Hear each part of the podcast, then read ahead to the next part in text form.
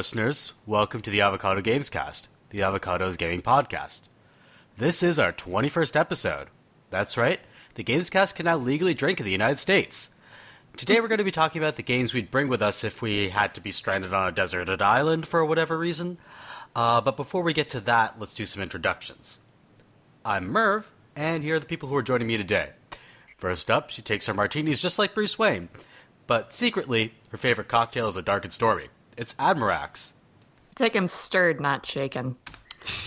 That's the way to do it.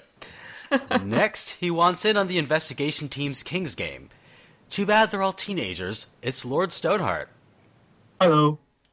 And finally, don't tell anyone, but his alcoholic beverage of choice is Kachi Kamizake. It's Otaku no Mike. Nice to finally be back, though with my luck, I fully expect to be struck by lightning before this podcast is done. yeah, there is there is this uh, new trend of indoor uh, thunderstorms that's been happening. It, especially since it's bright and sunny too, so it's going to be purely act of God's spite on me here. yeah, speaking of uh, speaking of spite, how are you guys doing? yeah, feeling pretty spiteful today. Feeling pretty spiteful. Great. Uh, let's talk about some video games because apparently that's what we're here to talk about today. Um, video games and alcohol because this is the 21st episode. Uh, what have you guys Woo! been playing and or drinking? have any of us even been drinking anything from the sound of stuff? I think we're all teetotalers here. Yeah. Oh, no, no, no, no, no, no, no, no. I make up for all of you. I, I, I drink, I drink sometimes. Uh, not lately. yeah, no, I, I'm actually a teetotaler, so when I was writing out the intro for this episode. I was like, I had to look up what, what everything was. Like, I didn't know it was in a dark and stormy, despite the fact that I drink a lot of ginger beer. Don't uh, worry, guys. I'm I'm drinking for four. Awesome. um, so, what have you guys been playing? Uh, Stoneheart, why don't you tell us what you've been playing recently? Okay, so I've been um, I've been meaning to make uh, make progress in uh, um, in Mass Effect Andromeda uh, since it was like a game I was waiting for like all year, and um, and it's a little it's been slow progress because I haven't been enjoying it as much as I thought I would. So mostly I've been playing Rock Band 4 uh, by myself because I'm an exciting person like that. like all the instruments at once. um, I, have seen somebody do that. Oh wow! Not quite that talented. Um, either they're just a little plastic guitar by itself, or um, or what I'm sure uh, what I'm sure is probably a concern for the rest of my roommates. Uh, there's me singing. well, as, as long as you're entertaining yourself, I think it's fine to to play by yourself because that's how you get good, right? When you see like four people playing Rock Band who've actually practiced a lot, then uh, it's actually kind of entertaining to watch. Oh yeah, it really is. Although if we are doing this as a 21st podcast, Rock Band is a game that's much improved by the consumption of alcohol with it. yeah, because then other people singing actually starts to sound good. Yeah. Then so, I don't I don't feel so bad about not being able to play those plastic drums. Oh I am so bad at the at the drums. The only instrument I can play is the guitar, and I get really like I can sing decently in tune. Like I don't have a good singing voice, so I can sing decently in tune. But somehow the combination of the the plastic guitar wailing and and the drum smacking just makes me completely unable to sing songs when I whenever I play that game. It's pretty bad. it inspires a fight or flight response. Yeah, I get nervous. I'm just like, I'm in front of my friends. Why am I screwing this up? So, Rock Band's oh. what you've been playing. Uh, how, do you like ever beat the game, or how does it work exactly?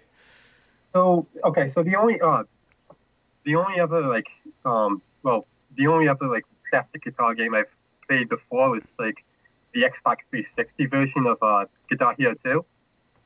Um, so it's different. Like the career mode different from that. Like the in the uh, in the career mode, you just sort of uh, play through um, like the these set uh these set lists uh uh that either the game puts the either the game like randomly generates it or or, or you like I guess you're supposed to vote on it, but since I'm the only person there, it's essentially I pick from like a list of options. Um, but uh, so it's like you're kind of going on a virtual concert tour. Yeah, yeah. So it's like you're going on a virtual concert tour, and if you uh, if you beat a song, then you like get scored anywhere from like well, you're scored from like one to five stars on it. Uh, I think if you beat it, you automatically to beat it you have to get three stars. Um, and uh, so like if you if you fail a song, like it, it just keeps on going, just uh, showing that you got like no stars for that, uh, uh, no stars for that song.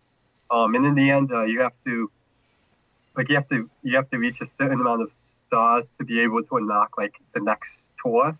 Okay. So. So it keeps building. Yeah. You know what that reminds me of? Having to having to get near perfect to uh to proceed. It's like racing games where you have to keep arriving in first. Like well, arriving I, in second isn't good enough. I think with Rock Band you don't have to get near perfect because I did see somebody out of pure boredom trying three star every single song, which means you can't actually get any combo built up. So you can beat the song without ever actually getting a combo going, as long as you are very, very precise about when you fail notes. Okay. It was yeah. the silliest record I ever saw somebody go for. Deliberate failure. That's an interesting tactic. Well, he There's... was passing. He was passing by the barest minimum, though. It was how low a score could he get while passing every song. Deliberate oh, failure. So like me in college. so deliberate failure. There's actually a really interesting this instance of this in a video game. Uh, there's this side mission in Sleeping Dogs where they have a karaoke minigame, which is essentially uh, a rhythm game, and you're asked to make somebody look good on their date. So you make them look good by sucking at karaoke in comparison. So you have to intentionally fail at karaoke. That's and, great. The wingman mission. Yeah, it sounds like and the, they made they recorded like bad singing for this. So they recorded like in tune but slightly off key singing, and they recorded bad singing for this, and the bad singing is so hilariously like well done. Uh, so I, I, highly recommend playing that mission if you ever play that game. Uh, Mike, what have you been playing? Well, I just finally dragged myself away from Total War Warhammer, which is uh, according to Steam, consumed about 160 hours uh, over the last couple months.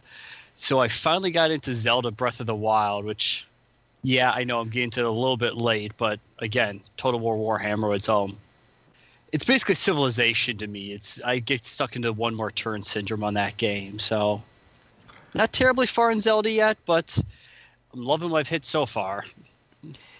So I, I know we've talked about this on the podcast before uh, when you weren't on. So, Breath of the Wild is taking an open world approach, which previous entries in the Zelda franchise were usually kind of entered the they used interconnected areas more than they used like this big Skyrim esque vast open world. How's that approach working out for you? Well, like I said, I'm I only just got to the second village, so I'm still pretty early into it. So I haven't really either hit that wall of wow, there's so much space to go through versus knowing where to go next. It's working. I'm liking it um, compared to most open world games. Unlike Might and Magic, your Elder Scrolls, where stuff is still very segmented. It's such a um, open world without any loading screens. You never really feel it as being open. You can just wander freely and explore, which is great in my opinion. And I guess I guess you're sort of rewarded for for striking off the beaten path sometimes. Like you discover yeah, secrets the, and stuff. The shrines are everywhere. I climbed around a random mountain and found a shrine up there. I do like that when video games sort of reward exploration. I like when video games reward my screwing around. Because yeah. I like to screw around a lot in video games. Like, if, there's a marker telling me to go right, I'll always go left because um, I just assume I've been trained by years of playing video games to assume that going left has concealed some sort of secret from me. Right? So Well, I I've- am gonna go left. I picture I'll be going up a path and I'll see a slight indent on a hill to the side. I'm like, oh, that must be a secret path. I gotta go explore an entire mountain now because who knows what that was supposed to be keying me off to. Takes me forever to get where I'm supposed to be going because of that. Yeah, I love this in certain certain games where you get punished for doing that sort of thing, like in Fallout New Vegas, where if you uh, try to route around the path that you normally take to the city, you'll just encounter death claws. and they're Well, like the- super high level, so you can't take them down. Yeah, exactly. the, the original Zelda um, in Death Mountain, if you tried to explore too much, you could get stuck in a unescapable part of the dungeon. Like half the dungeon, if you went into it, you could not get out without dying, and it wouldn't take you to get it. It was that dungeon was a weird maze. Yeah, old video games could be punishing in that regard. Um, there's some games though where you, if you stray too far off the beaten path, um, Nier Automata is really funny about this because what it would do sometimes in crucial story moments, if you refuse to obey what the what the game was telling you to do, it would just roll the credits. It'd be like you unlocked a secret ending, and uh, roll the credits for you just being an idiot, which I thought was was pretty funny. They managed to they managed to turn it into a game sort of in itself because you can like there are like 26 endings to unlock, and you just found one of the joke endings. Um, yeah, so that's Zelda. Amrox, I, I know you mentioned that you haven't played that many video games recently, but uh, is there any game that you've recently played that you'd like to, to mention? Um, so I did go through. Uh, so here in Seattle, this winter was particularly brutal. So um, I played Firewatch for the first time, Oh wow, yeah, and That and game. that was that was a wonderful relief because it was like being out in the sun, and you got to wander through the woods. Um, so I really enjoyed that, Yeah. and then it, got to and then it started trails. getting all yeah, watch a And yeah- marriage collapse, sort of. Yeah, yell at teenagers. It was everything I wanted. Um, And then the the paranoid element started kicking in, and I said, "Why am I doing this to myself? I just wanted to be out in the sunshine, and now here I am, experiencing some kind of existential dread." Um, so it's kind of like real life, you know. Yeah, it is. It is a game where the emotions of the characters definitely felt true to life in a way you don't normally see in games. Mm-hmm. And I think that part of that's down to the vocal performances in that game being excellent. Yeah. And and speaking of open world, like um, Firewatch was actually a relatively closed world with a pretty small map, but it felt open world. Like I, I had I enjoyed exploring and kind of just listening to the music and the scenery. It was it was very meditative in a way.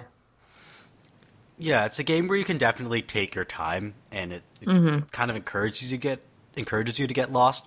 Like you don't like you take out your map and you orienteer to get to your destination, but you don't have to follow the the most obvious route. You can mm-hmm. sort of take detours, which I really appreciated when I played that game.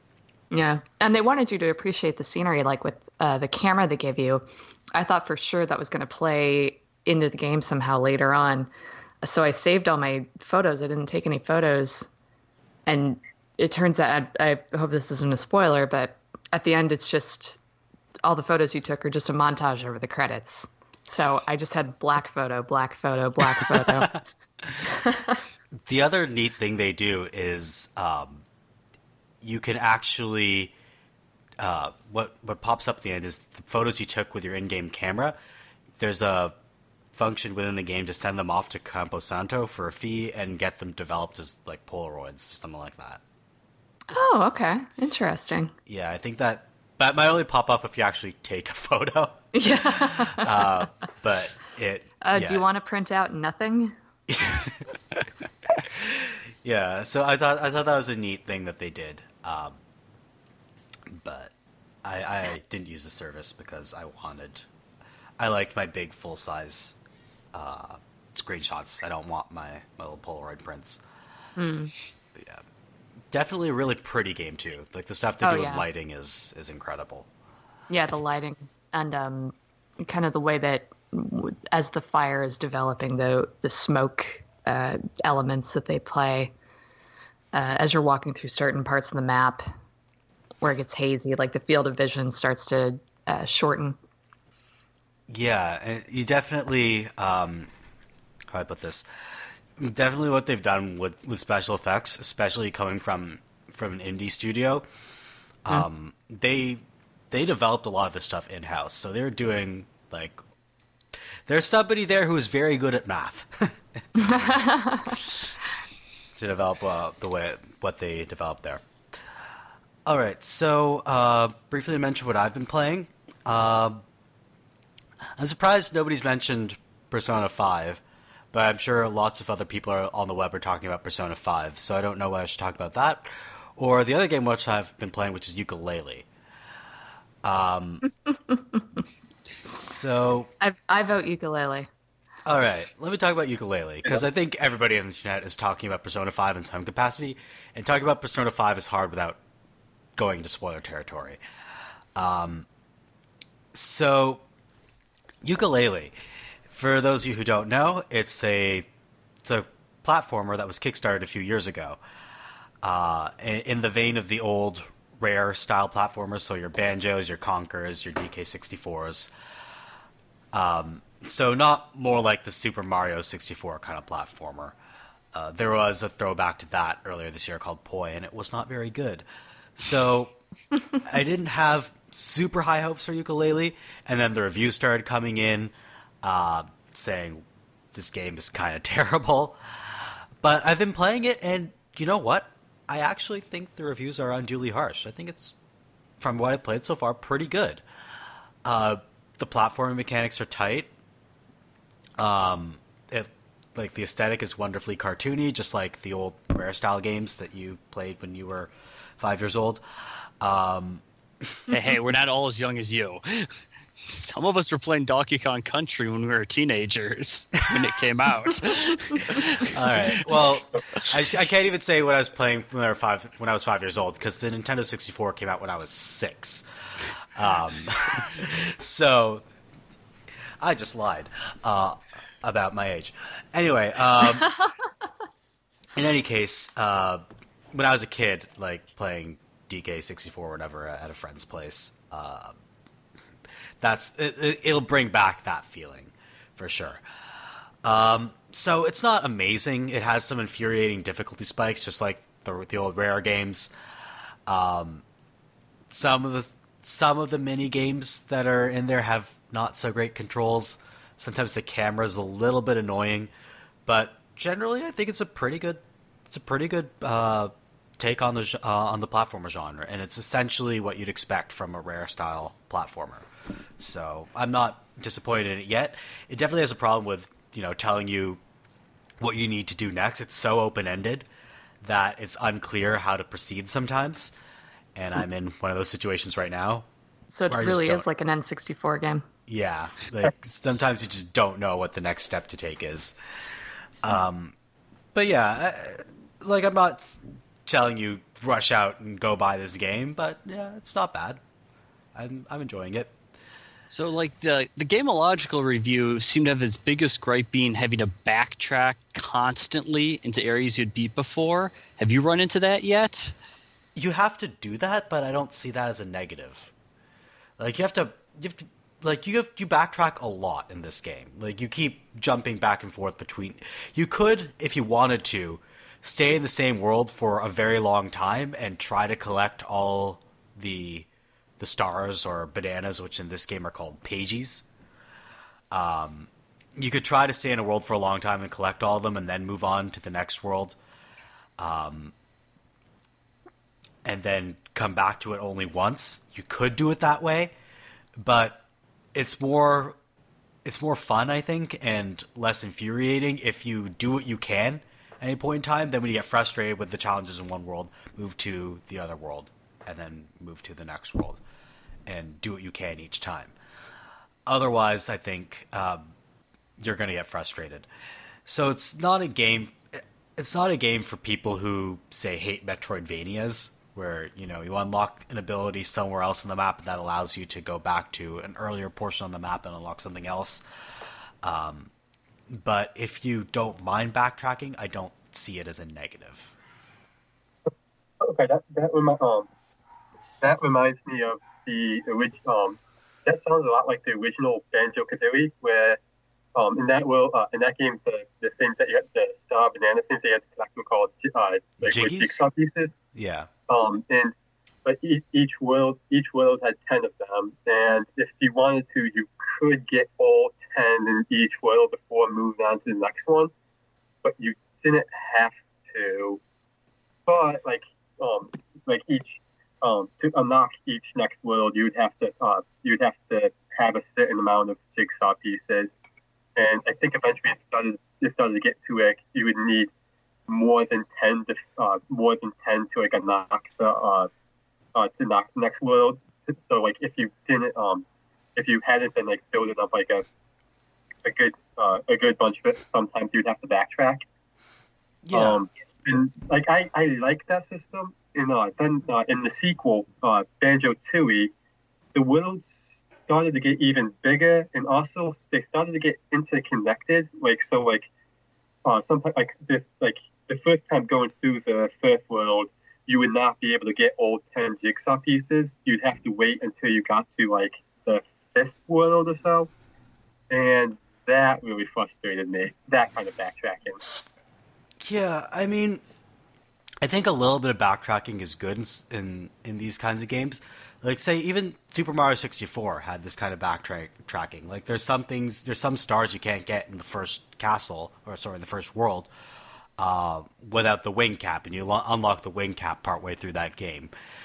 Um, so I think it depends sort of on how extreme the backtracking is. Like, do you have to unlock eight worlds before you can go back to the first and unlock the second uh, star or banana or Jiggy or what have you?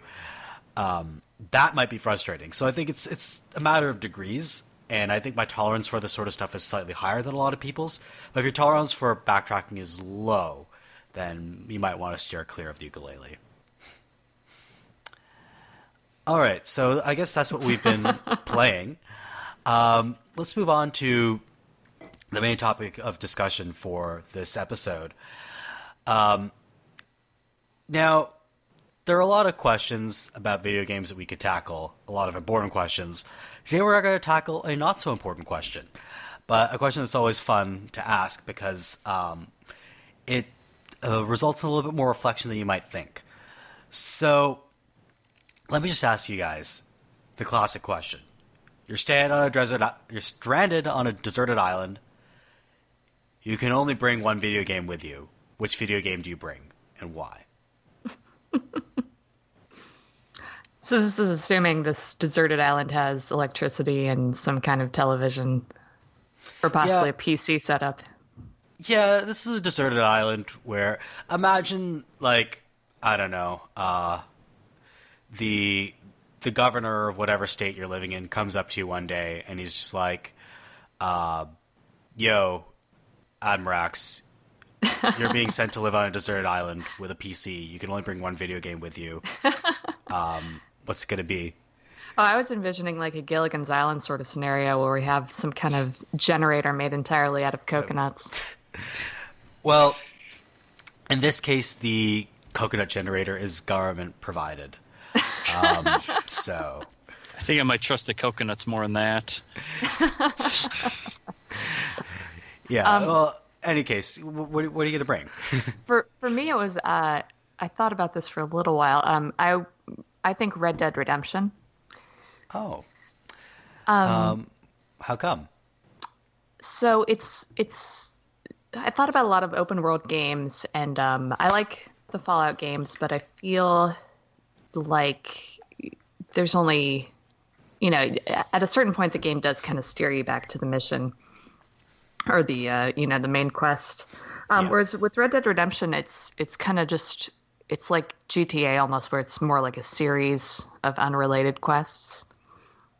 And I feel like the combination of getting to explore all these really scenic uh, areas, uh, the kind of cool Western feel that I haven't experienced in a lot of other video games. Um, it was very relaxing, I found, uh, just riding around in the desert on whatever horse you just stole.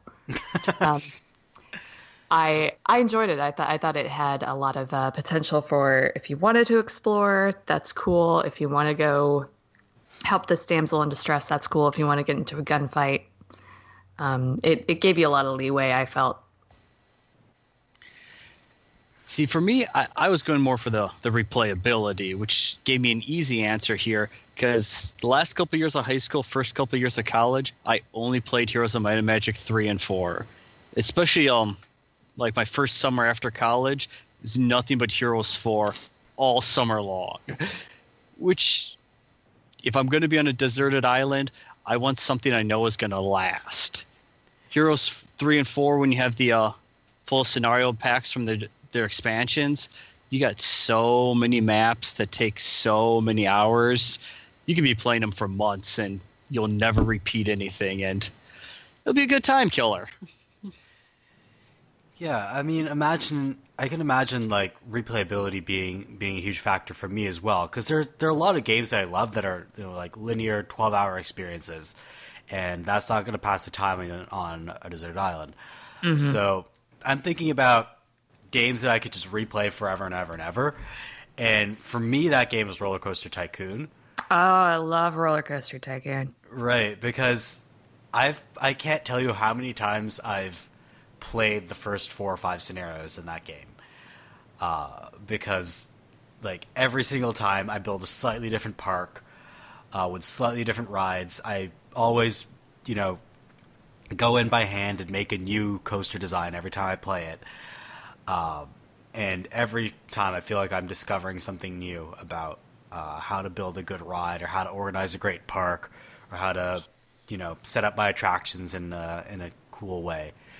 So for me, So how, that, Sorry, how long do you think it would take you before you built islands and dropped unhappy customers on those tiny little islands? Oh, you know what I would do is anytime. Here's here's a, a like sort of a, a cheap trick to use in Roller Coaster Tycoon. Um, if you see if your park safety rating is high enough and you just have a bunch of unhappy guests, drowning those unhappy guests makes your park rating go up. Oh yeah, I've done I've done that a few times. So what I do in every single one of my parks, eh, because I'm a, a cruel, horrible person, is if the park has water, great. That is already a lake for for picking up guests and drowning them. If it doesn't have water, I make a special drowning pit where I where I send the unhappy guests. Come for the roller coaster, stay for the drowning pit. Pretty much. Like I, I fence it off and everything, and put a path around it so, um, so uh, customers can watch. I guess if they want to, but they're not programmed to like sit and stare. Unfortunately, which would make it amazing if I could turn this into an attraction somehow. Um, It's a shame you can't build a Thunderdome in the middle and make them fight it out. that would be amazing. Like gladiatorial combat at my amusement park, I would so be there. What What's really fun to do is to make drinks free and then make bathrooms like ten dollars. Oh, I always made my I always charge for bathrooms when I play the game, which I know is a really British thing to do, but the game is British, so that makes sense. Um, so it's like I always charge at least you know 40, 50 cents for a bathroom visit. And here's the thing: um, a, it makes you money. B, uh, like they have to use it, right? If somebody you can't just not go to the bathroom, so you're basically getting guaranteed cash from your your customers. Somebody at Disney World headquarters is saying this exact same thing right now. Yeah, probably. like the thing is, charging so the for game bath- isn't programmed to have them just uh, peeing on the side of the walls or anything. I think the game is programmed to if they really need to go to the bathroom, they just hold it in and get and it's too expensive. They hold it in and get angrier and angrier and angrier and then leave your park. so yeah, like charging for bathrooms is really not like an American thing. I've never ever had to pay to use a bathroom anywhere in the United States. But anytime I've traveled in the UK, like every public bathroom charges. Like, Do they really? Did they do that lot out of them there? do. A lot of the in the in the big city centers they do. If you go out to the sticks, then public bathrooms tend not to charge. But if you're in London, like it's thirty cents to use the thirty pence to use the bathroom. that's shocking. How did they? How did? How do they prevent people from just peeing willy nilly? Um, I don't know. The classic British restraint. I'm guessing that's what it is. Well, I'm gonna. I'm gonna. I'm gonna make a wild guess here and say that if you lean on a public wall in London, you're leaning on a pee wall. Yeah, definitely some neighborhoods where you probably don't want to be touching the street lamps. um, in any case, the other thing I do with bathrooms in that game, because I'm five years old, is I give my my bathrooms names. Like you can name your rides anything in that game, right? So I always name them something ridiculous like fecal fantasy or urinary utopia. yeah, I definitely I could amuse myself for for hours if I if you just let me rename my rides. I'm very easily amused, so that's why I bring Roller Coaster Tycoon with me. Stoneheart, what would you bring with you to a deserted island? Um. Okay, so uh, my my uh my second choice because my uh my my, my first choice would be uh I mean you already talked about roller coaster tyc- uh, tycoon. My All right, high five. different, uh, but my, I'm going to talk about my second choice instead. Um, I have this one uh, uh a game uh, called uh, uh, the genre is called a, ro- uh, a roguelike. Um, in the game I uh, have uh, it, it's called uh, uh, Tales of Maj'Eyal. I've heard Um, of this, but I don't know much about it. Yeah, so uh, uh, um, I, I'll just call it Tome. Uh, Tome from right now. It used to be uh, it used to be called Tales of Middle Earth until it got a cease and desist back in like the late '90s, I think. um, and then like it, it sort of reinvented its uh, it reinvented itself as a complete like uh, completely different uh, game. Uh, so it, it, it's sort of a um, it's sort of like a standard uh, uh, fan, uh, uh, fantasy setting um, at, at, at first glance, and uh, uh, it also has some of the standard conven- um, some of the standard conventions of a rogue uh, of a roguelike, uh, well, such as this. Well, so usually with rogue uh, roguelikes, you only have uh, one life for your character. Um, In this game, the standard setting is that you you start off with uh, you start off with two life, uh, two lives, and then as you level up, you uh, you accumulate more lives, and it maxes it, it maxes out at like seven for a given playthrough. Um, so I, I, I uh, so I actually I like it a bit more than uh, uh, other roguelike games I played. Like uh, I like it better than NetHack because I, I, I find that like that that allowance for error like it's it's still uh, I- I- It still encourages a bit of that, uh, you experimentation. get that feel of that like you can't uh, let your um, you can't really let yourself die, but like there's some wiggle room. Right. So you could take a little bit of risk, whereas I know I don't play that many roguelikes because taking even a little bit of risk for me in them is agonizing because I could lose, you know, an hour of progress. Yeah. Yeah, that's that's an interesting approach. So, for you, is there a lot of replayability, or, or are you bringing it along because it has lengthy play sessions, or what, what appeals to you in terms of being thing isolated that- with that game? Uh, the thing that appeals to me most is uh, uh, so even with the multiple lives, uh, I'm not the best. Uh, I'm not the best at it. So like, if, um, with the exception of a few classes um, that I play as, more uh, more likely as not, my character's gonna die.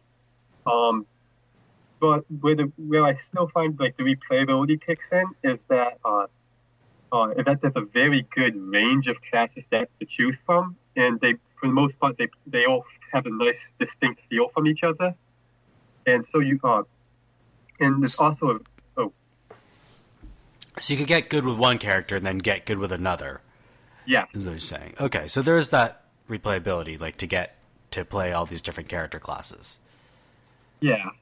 So um, and uh, the other thing that's uh, appealing towards me is um, there's a lot of uh, unlockables, and and so like when you first when you first start off, I think I think there's like I want to say five or six classes you can uh, you can pick uh, pick from, and th- they're organized by uh, they're organized by, by what the game calls a meta class, and so the, the three starting meta classes are basically your your fighter, rogue, mage, Um, so that's very standard stuff. But uh, as you play, uh, as you play more and more, you can, uh, uh, if you fulfill certain conditions, you can unlock other classes.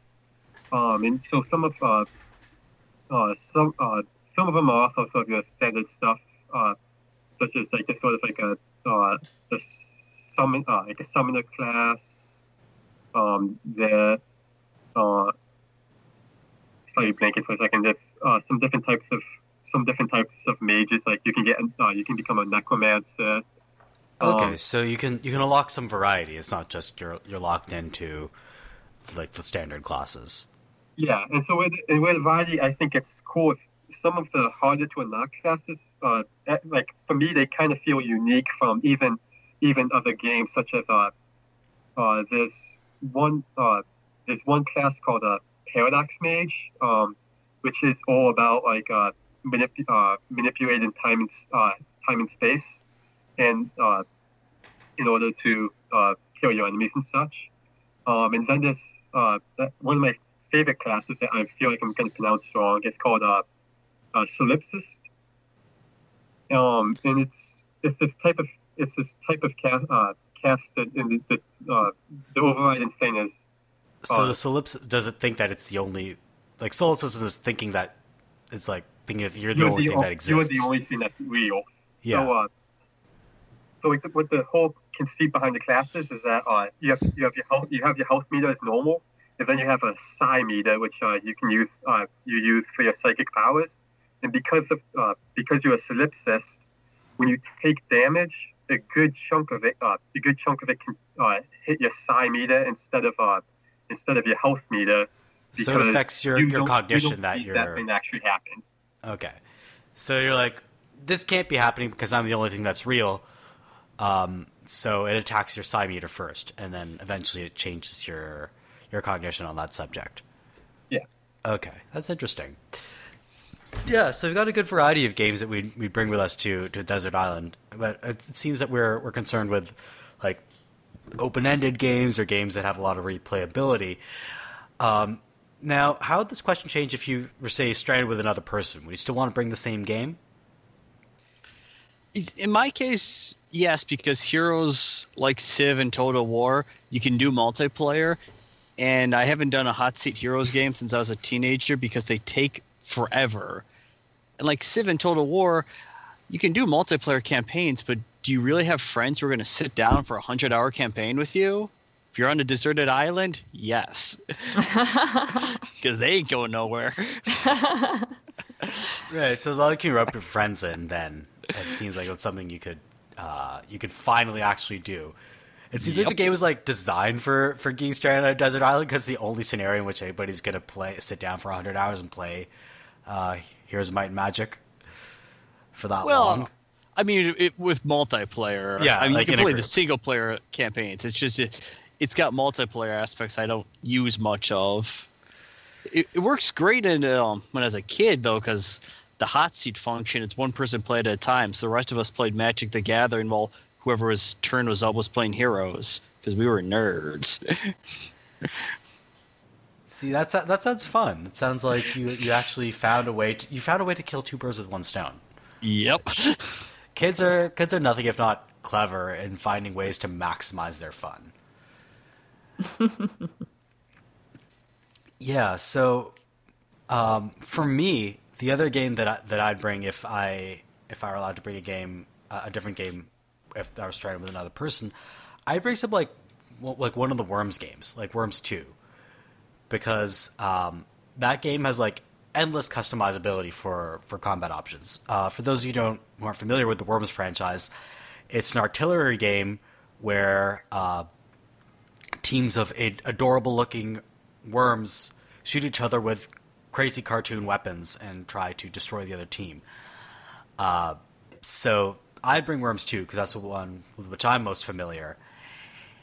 And uh, it's so customizable. Like you can create, uh, you can create custom terrains. There's so many different uh, different ways you can customize the game mode. Uh, you can customize the weapon set. You can even customize individual weapons. You could uh, you could come up with different combinations for hours and hours and hours. of gameplay.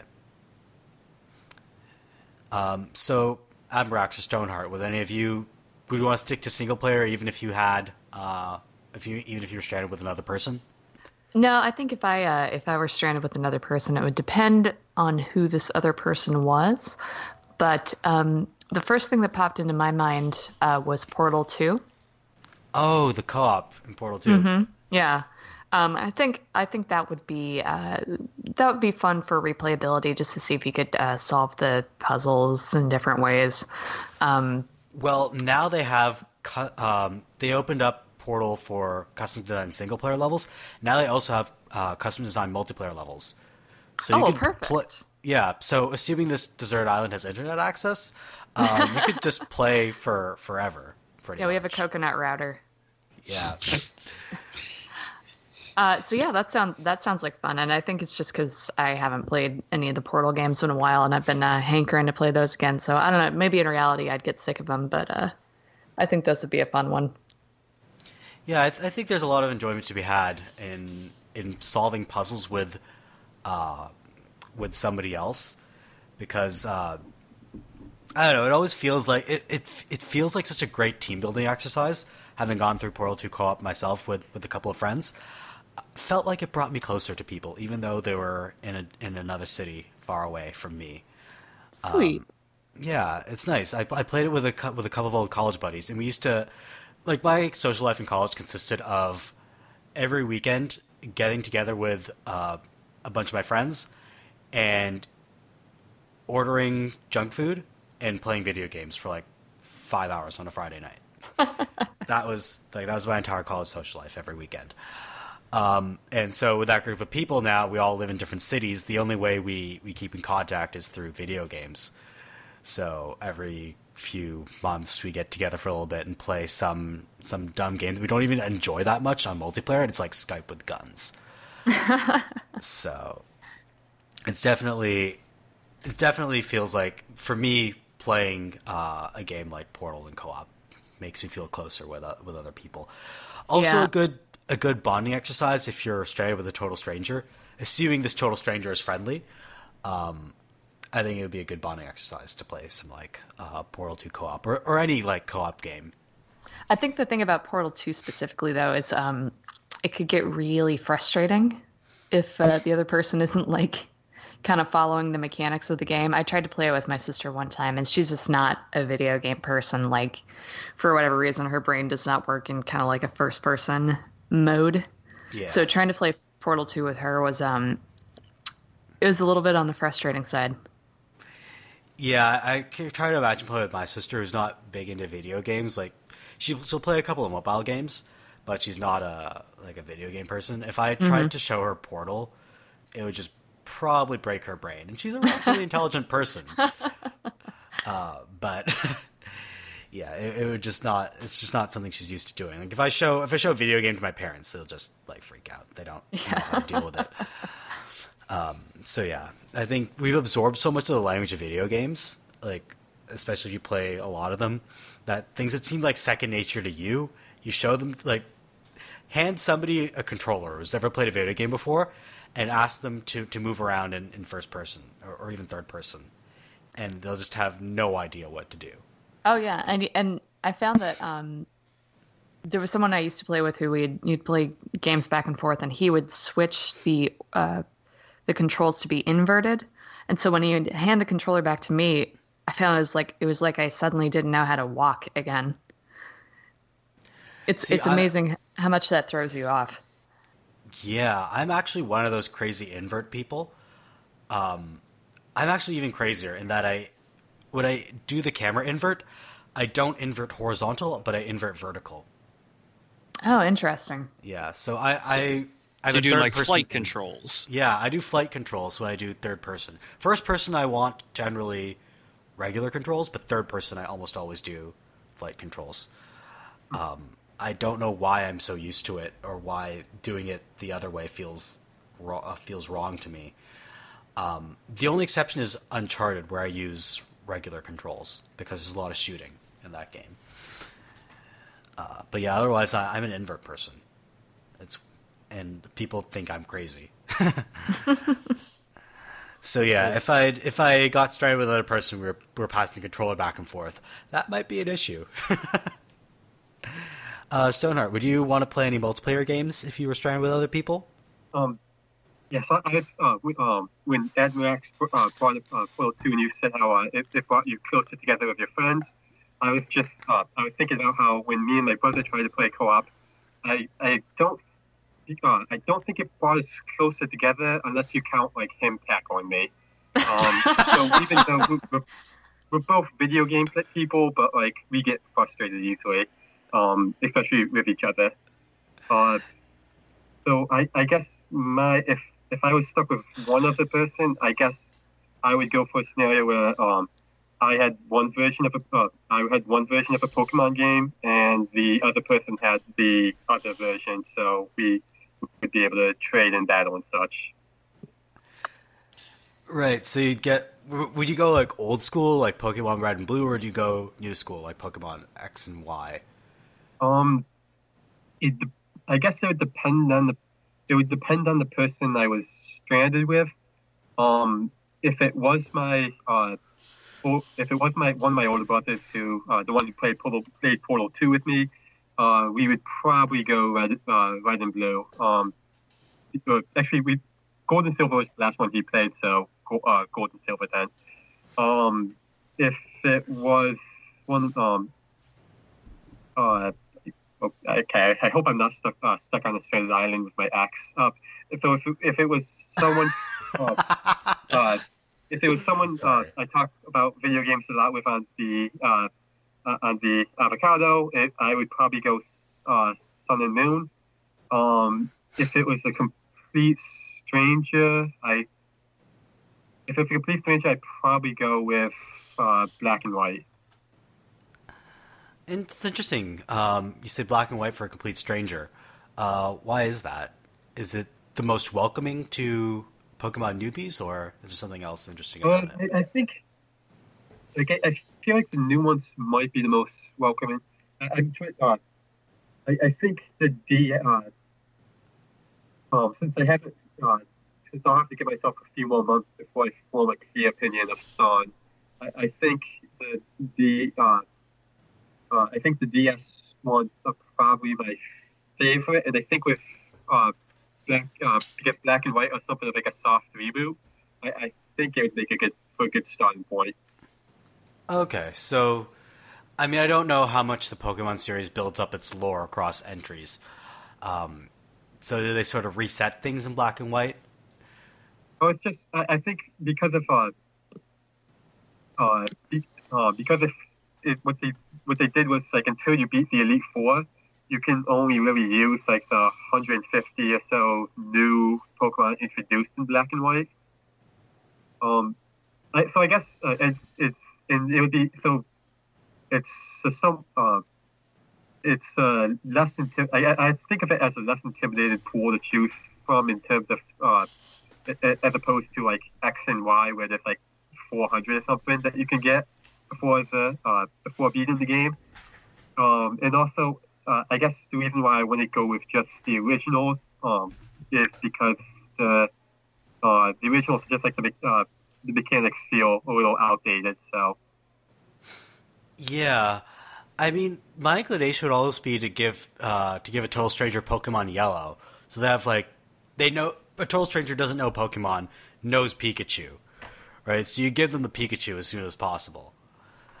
Yeah, but, But- Pikachu's not that good in the game. I stuck him in the nursery and forgot about him. Oh yeah, but uh, Pikachu's an annoying little rodent, and he's an Hey, asshole whoa, who whoa, should whoa! Evolve will into Raichu. stand. I will not stand idly by while you guys bash Pikachu. All right. Did you play should, dude Pokemon should get in his Pokeball and fucking I evolve. did play okay? Pokemon Yellow. I was nine years old at the time, but I played Pokemon Yellow.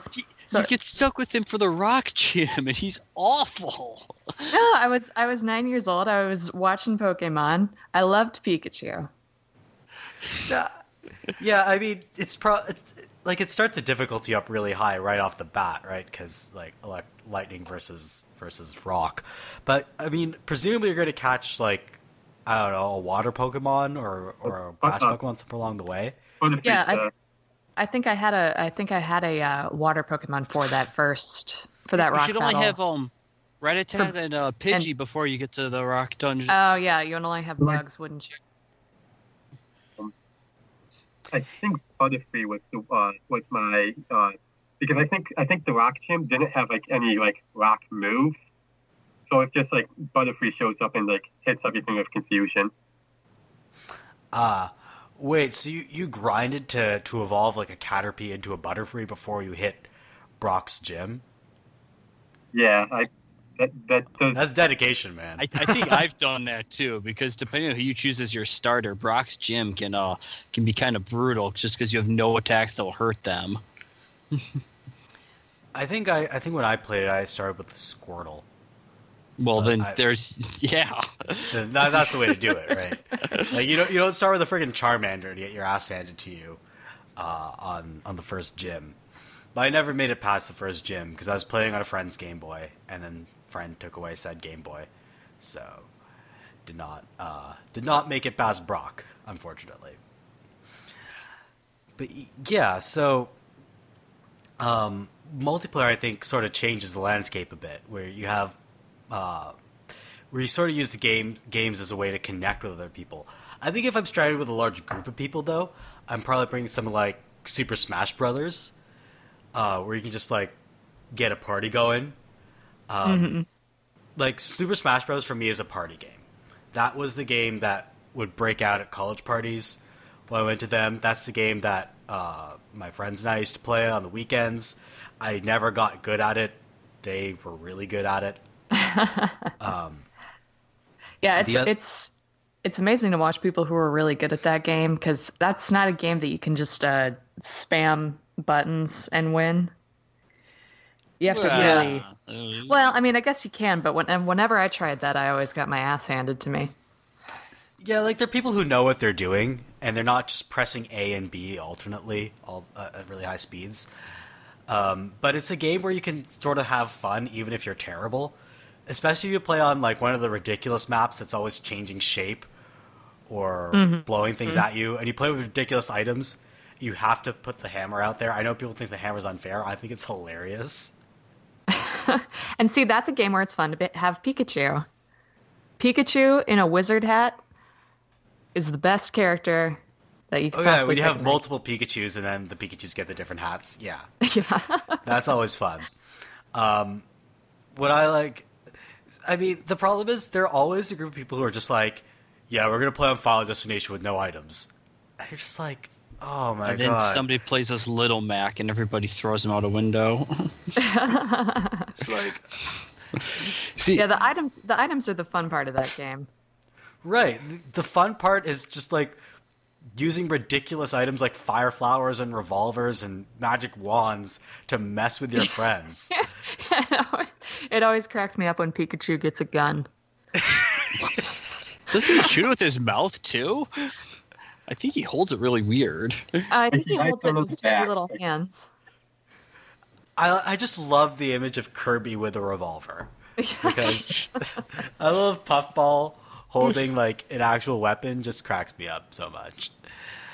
Um, yeah, so you can just have like endless fun with Super Super Smash Brothers, and unlike Mario Party where the games could take forever and they feel unfair and you just want to smash everything by the time you reach the end, Super Smash Brothers like games over in six or seven minutes. You can just play another round. You keep switching switching people in and out.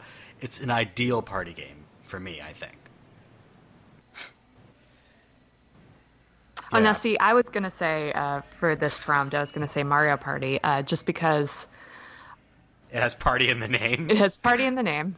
Um, and I feel like if you're on a desert island, you want something to last for a long time.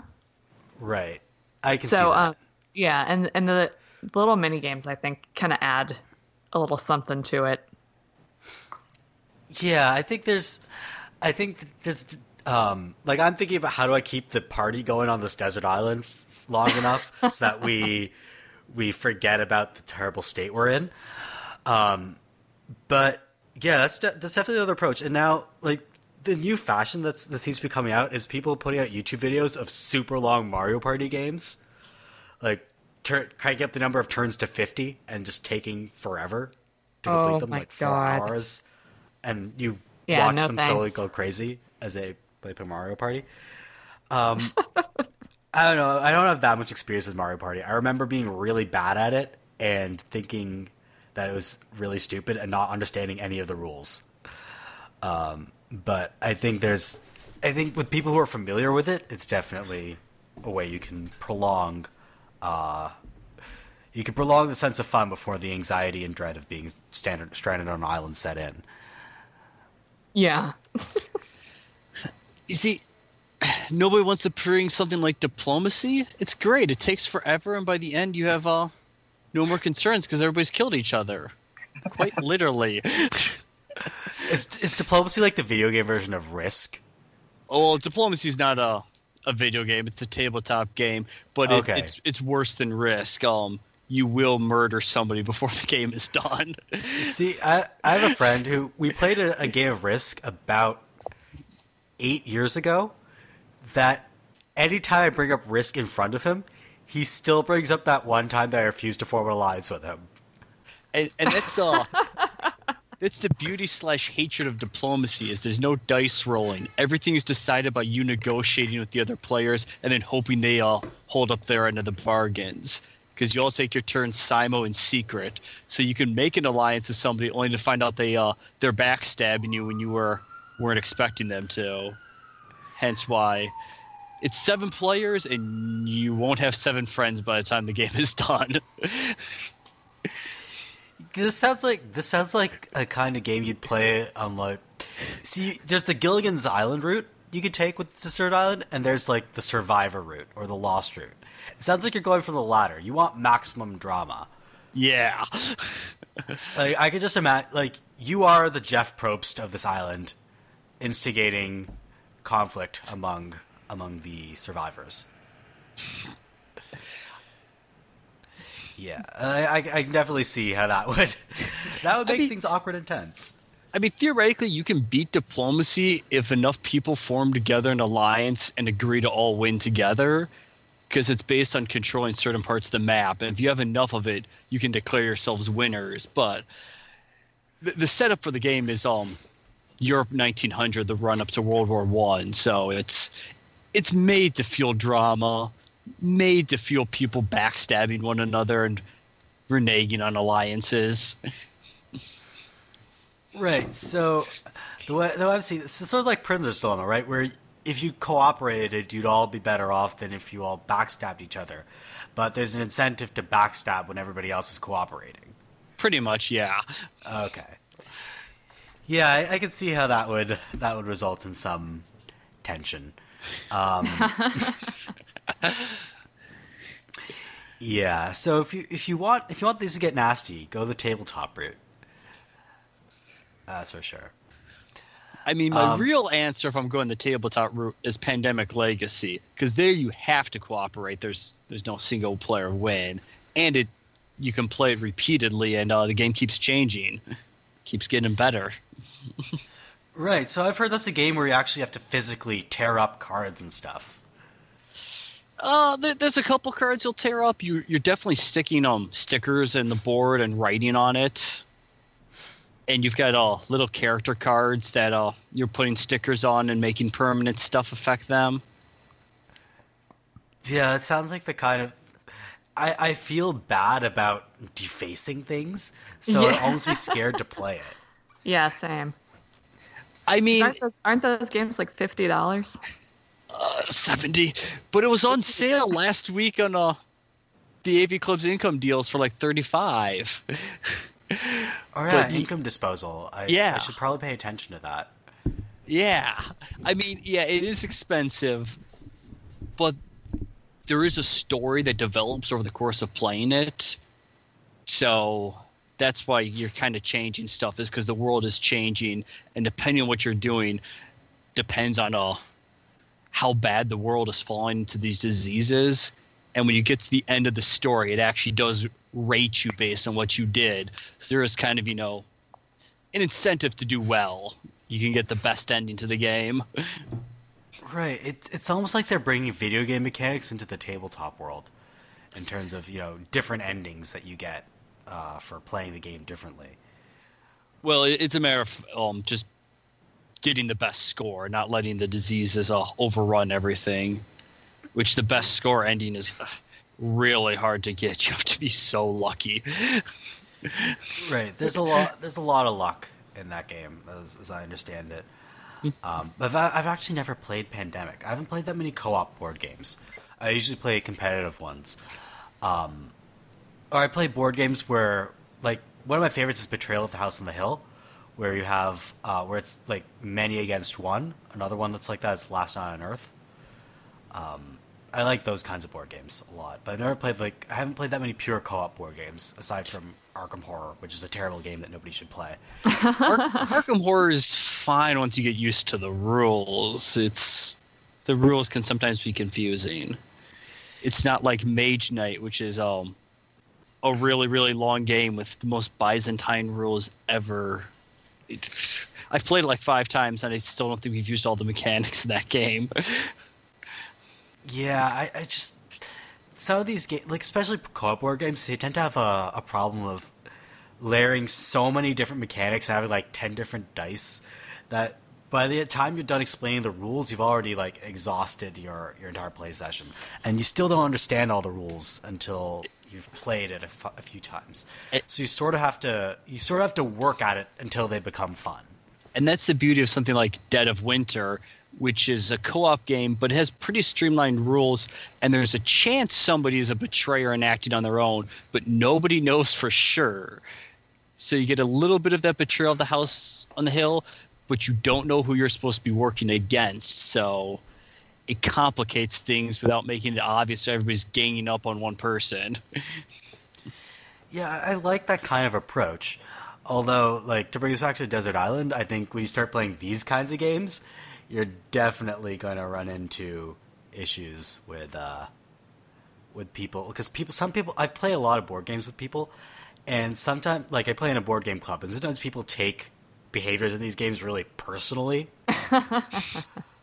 like especially you play a game like uh, like say the more party oriented party oriented secret identity games like Werewolf or Secret Hitler.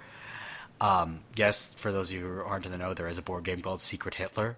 Um, yeah, when when people play those games poorly or betray people or refuse to play the way other people want to play, feelings get hurt really fast. Yeah, yeah. People get very touchy around werewolf. Yeah, it's Yeah. not like we've got a werewolf club running on the avocado or anything that causes no end of tension. Yeah, the- definitely Werewolf is is not a game that you want to not a game that you want to play if you want everybody to cooperate and live peacefully together on on said island. Um now let's say you're stranded on this island for like I don't know, a decade. And then you're finally rescued by let's say Mo. Um Are you are you still gonna want to play the game that you brought with you? Uh, I can't imagine that I would now. Like you've been playing Red Dead Redemption for a decade. Um, it's you- like is it gonna Stockholm syndrome you, or just gonna be like, no, I've done with Red Dead forever. I never want to see another horse or cowboy again in my life. Yeah, I think I'd go out and, and punch the first horse I saw. Go the Blazing Saddles route. Exactly. Yeah, that that might that might end up with a with a swift kick to the gut from the horse. Oh, not if not if you kick it from the or not if you punch it from the front. That's right. Horses can't really kick forward. Yeah. Yeah, what about you I think useless I think this needs to be a sub podcast is how best to punch a horse. How how to punch the horse cast? Yeah, we could do that. we, we can figure out how to punch a horse. See, I don't know that I'd actually get bored of Roller Coaster Tycoon in in ten years. Maybe I'd unlock all the secrets by then, and I'd know everything. Ten years from now, and I just want to want to never see a roller coaster again. But I think I, bet- could I go. bet you'd be sick of that carousel music. Oh Lord, that music. See, the first thing I do when I when I play the game is I like as soon as I get the bumper cars, I turn off the carousel music and pump up the bumper car music. Oh, I forgot I- there was bumper car music. Was it like kind of techno? yeah, it's kind of techno-ish. So that like it makes me feel like I'm like I'm partying. And if I get bored of the bumper car music, I can go back to the carousel music. So I can just alternate between the two forever. And I or you could uh, just turn up the haunted house sounds. Oh yeah, there's that too. I, I would definitely, I definitely like usually have all three going at once, and I just can't hear anything going on because, you know, you build every ride eventually. I But yeah, I think the expansion uh, makes it so you can uh, so you can have other rides than those three have like play different types of music. Um, Right, like- they did that in the sequels. Pacific. yeah. So you can play like you can associate music with different roller coasters in the sequels, I believe. So you can have those like twenty different songs going at once in your park. Oh my And, uh, god.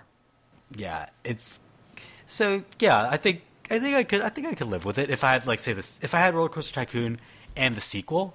I think I could I could last for a long time on that island. Um, I mean, I might starve to death because I have no survival instincts whatsoever, but I'd be I'd be amused for the three days I was alive. Um, yeah, so I guess uh, talking to Mike, would you want to to throw away uh, the game you Hey. you brought with you? like I said, I spent like three to four years playing Heroes of Might and Magic, so I don't see why playing it more is going to change my mind. I have a, I'm already Stockholm syndrome to that game series, to considering how many of the, uh, the not very good sequels I keep buying. Are, Keep- are there to like nine or ten right now? Where are they? Seven. Seven. But the problem is five is an absolutely atrocious game, and while six and seven are slightly better than five, there's still a far step down from the the glory days of three and four. Yeah, I've heard that's not a series that is uh, that's been consistently putting out good entries. No. And Stoneheart, do you think that do you think that Tales of Maj'Eyal or, or Pokemon could uh, could amuse you even after ten years of playing them? Um, so I think, I think in both cases, I, I probably put the game down for like a year or so. Uh, I, well, so, uh, so Tome, like, you typically once a year, uh, the, the, um, because it's a pretty small group, uh, it's a pretty big, uh, pretty small group that like uh, contrib- uh, contributes to making it. Uh, like, so like once a year they do have like a big patch that like adds adds a bit of content and uh, um, and uh, just like re uh, reworks some of uh, the cast balance and such. And once every couple years, if uh, like uh, uh, last year they came out with like a DLC that added like a whole another uh, campaign that was a little bit shorter than the main game, but like so if- I figure if I if I put it down for like five years and then pick it back up again, and assuming that the assuming that like the three or four guys behind the game are still going at like developing for it, um, yeah, why not? Yeah, you Uh, can see yourself picking it back up.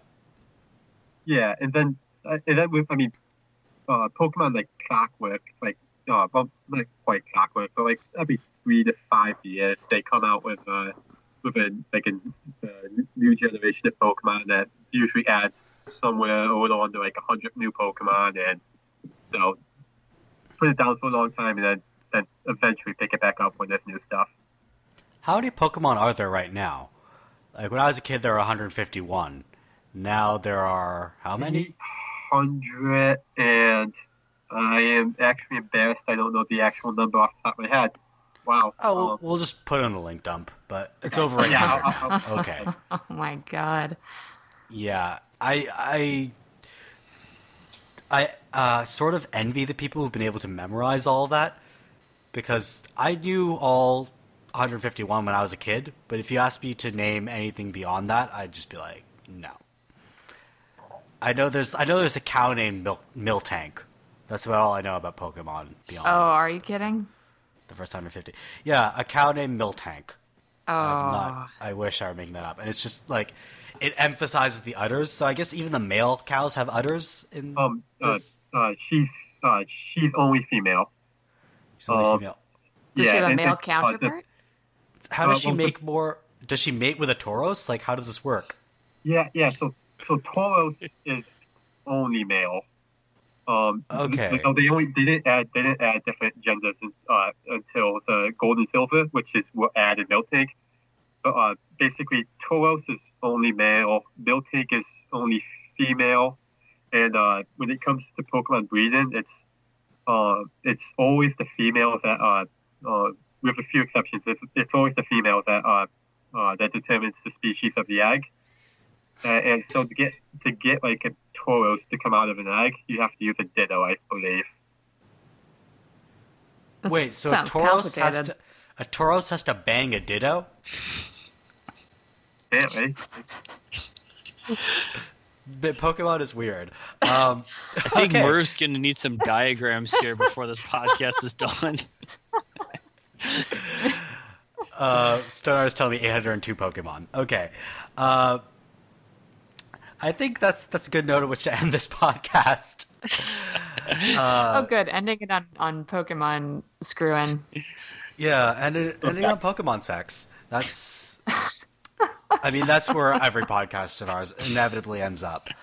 Um, so I just like to say, if you'd like to keep up to date with the podcast, we actually have a website, avocadogamescast.wordpress.com, and there we post each episode, along with the famous link dump that fact checks the stuff we say on this podcast, because we lie a lot, mostly by accident.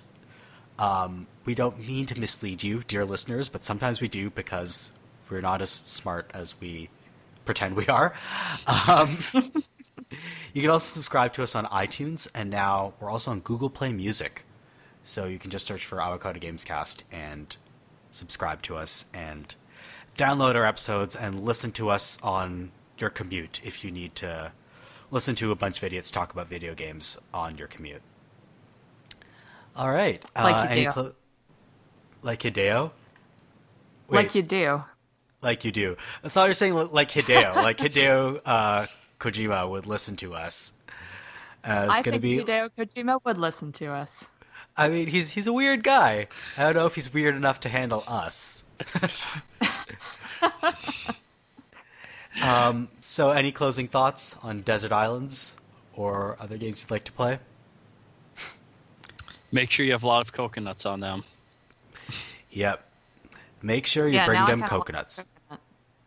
Yeah, I, I, I'm actually like debating. Do I go out and get coconut milk now? I don't know. anyway, thank you all for for joining me on the podcast, and uh, we'll see you, dear listeners, uh, next time. Bye bye now. Bye, everybody. uh, Bye now. Bye.